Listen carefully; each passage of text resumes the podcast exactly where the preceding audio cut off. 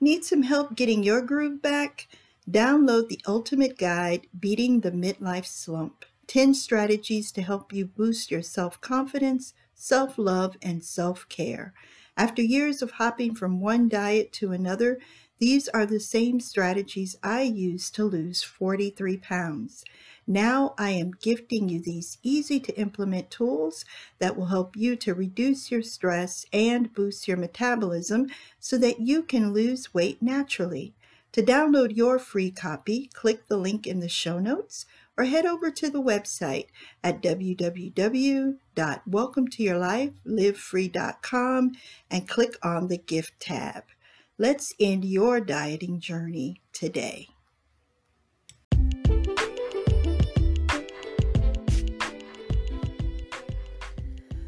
You are listening to the award winning Welcome to Your Life Midlife Made Easier podcast. I am your host, certified diabetes lifestyle coach Renee Reed. WTYL is a lifestyle podcast for women juggling midlife, self care, and work life balance. If you are ready to live the life you deserve, keep listening. You know, it always fascinates me how in 2020 we can be so connected and yet feel so alone. Loneliness can be a part of midlife for many reasons divorce, death of a spouse, or an empty nest. A Psychology Today article contends that loneliness does not depend on your social circle, as more than 60% of married people admitted to feeling lonely. In the United States, 40% of midlife folks are affected by loneliness, and this could lead to some devastating health outcomes. In today's show, we are going to examine how loneliness can affect your health and how you can protect yourself. Let's get started.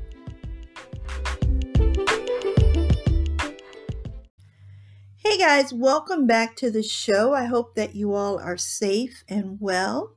So, today we're talking about loneliness. But before we get started, let's define the difference between loneliness and isolation since many of us use these terms interchangeably. Isolation happens when we have little or no contact with other people for an extended period of time.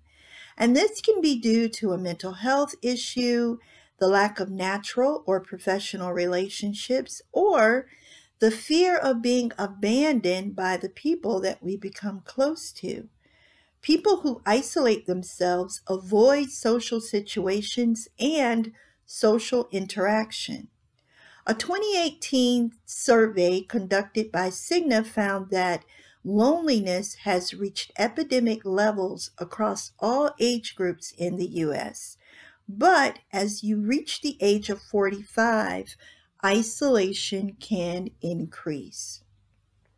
Loneliness, on the other hand, is an emotional state and it can be caused by isolation. But the difference is that when you feel lonely, you actually crave social interaction. And the lack of this interaction could lead to sadness. It can also lead to health risks, and these health risks include stress levels that are higher than normal, antisocial behavior, increased alcohol or drug consumption, and depression. Studies also show that lonely adults are less likely to exercise and more likely to consume a diet that is high in fat and calories. So, how can you protect yourself from the devastating effects of loneliness? I will share my three tips with you right after a word from our sponsor. Hey guys, welcome back. So, how can you protect yourself against loneliness? So, the three things that I'm going to share with you are things that I have actually used and put into practice. The first thing is you want to nurture existing relationships. Now, this really helped me to combat my loneliness. I had a horrific time with empty nest syndrome.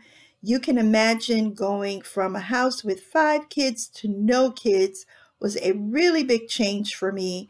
And I spent a couple of months walking around my house, dusting and rearranging empty bedrooms and posting the saddest Facebook posts you've ever read.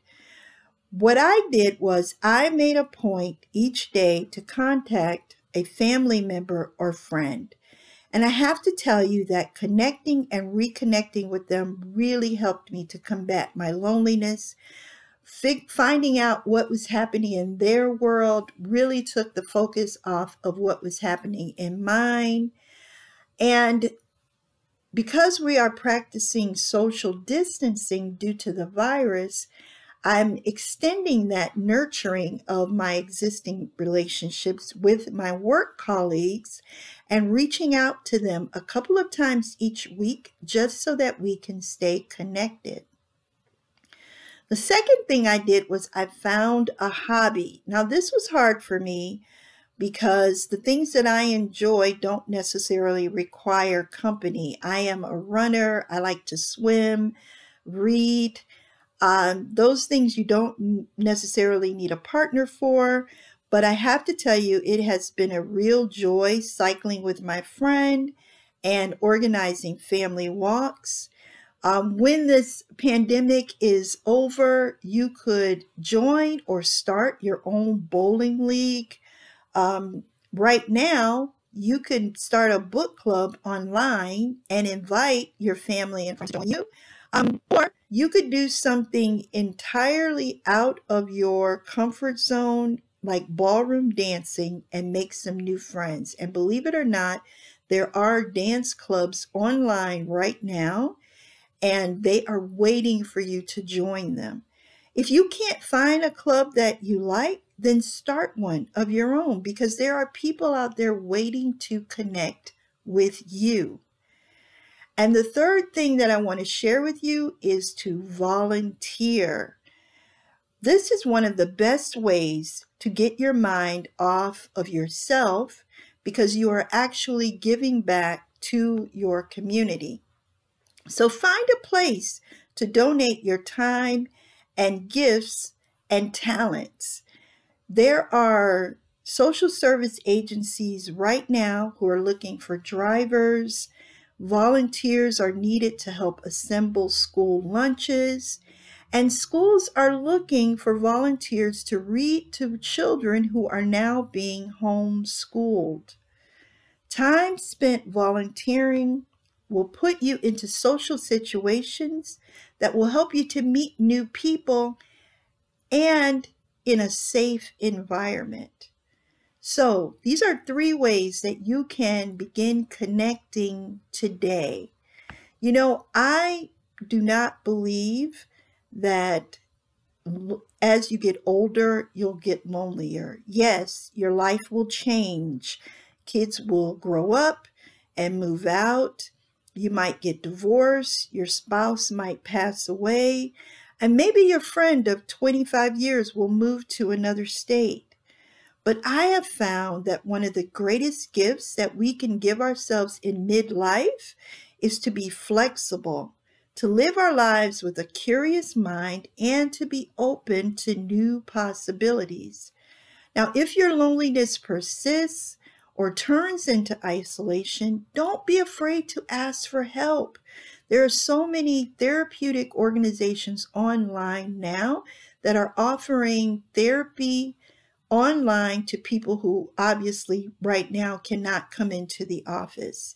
Now, when using these services, you want to make sure that you do your due diligence and you do your research before you commit. Also, check out your church. All the churches now have put their organizations online so that you can connect with them. So, Look, midlife can be a scary time.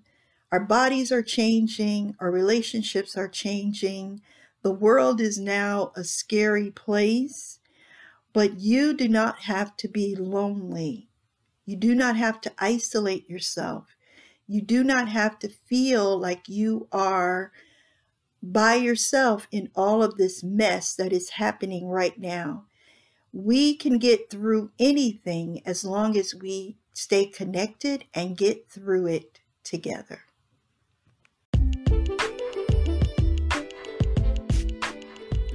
Thank you for listening to today's show. Please subscribe so you don't miss an episode. Don't forget your free gift is waiting. Download the ultimate midlife guide, Beating the Midlife Slump 10 strategies to help you boost your self confidence, self love, and self care.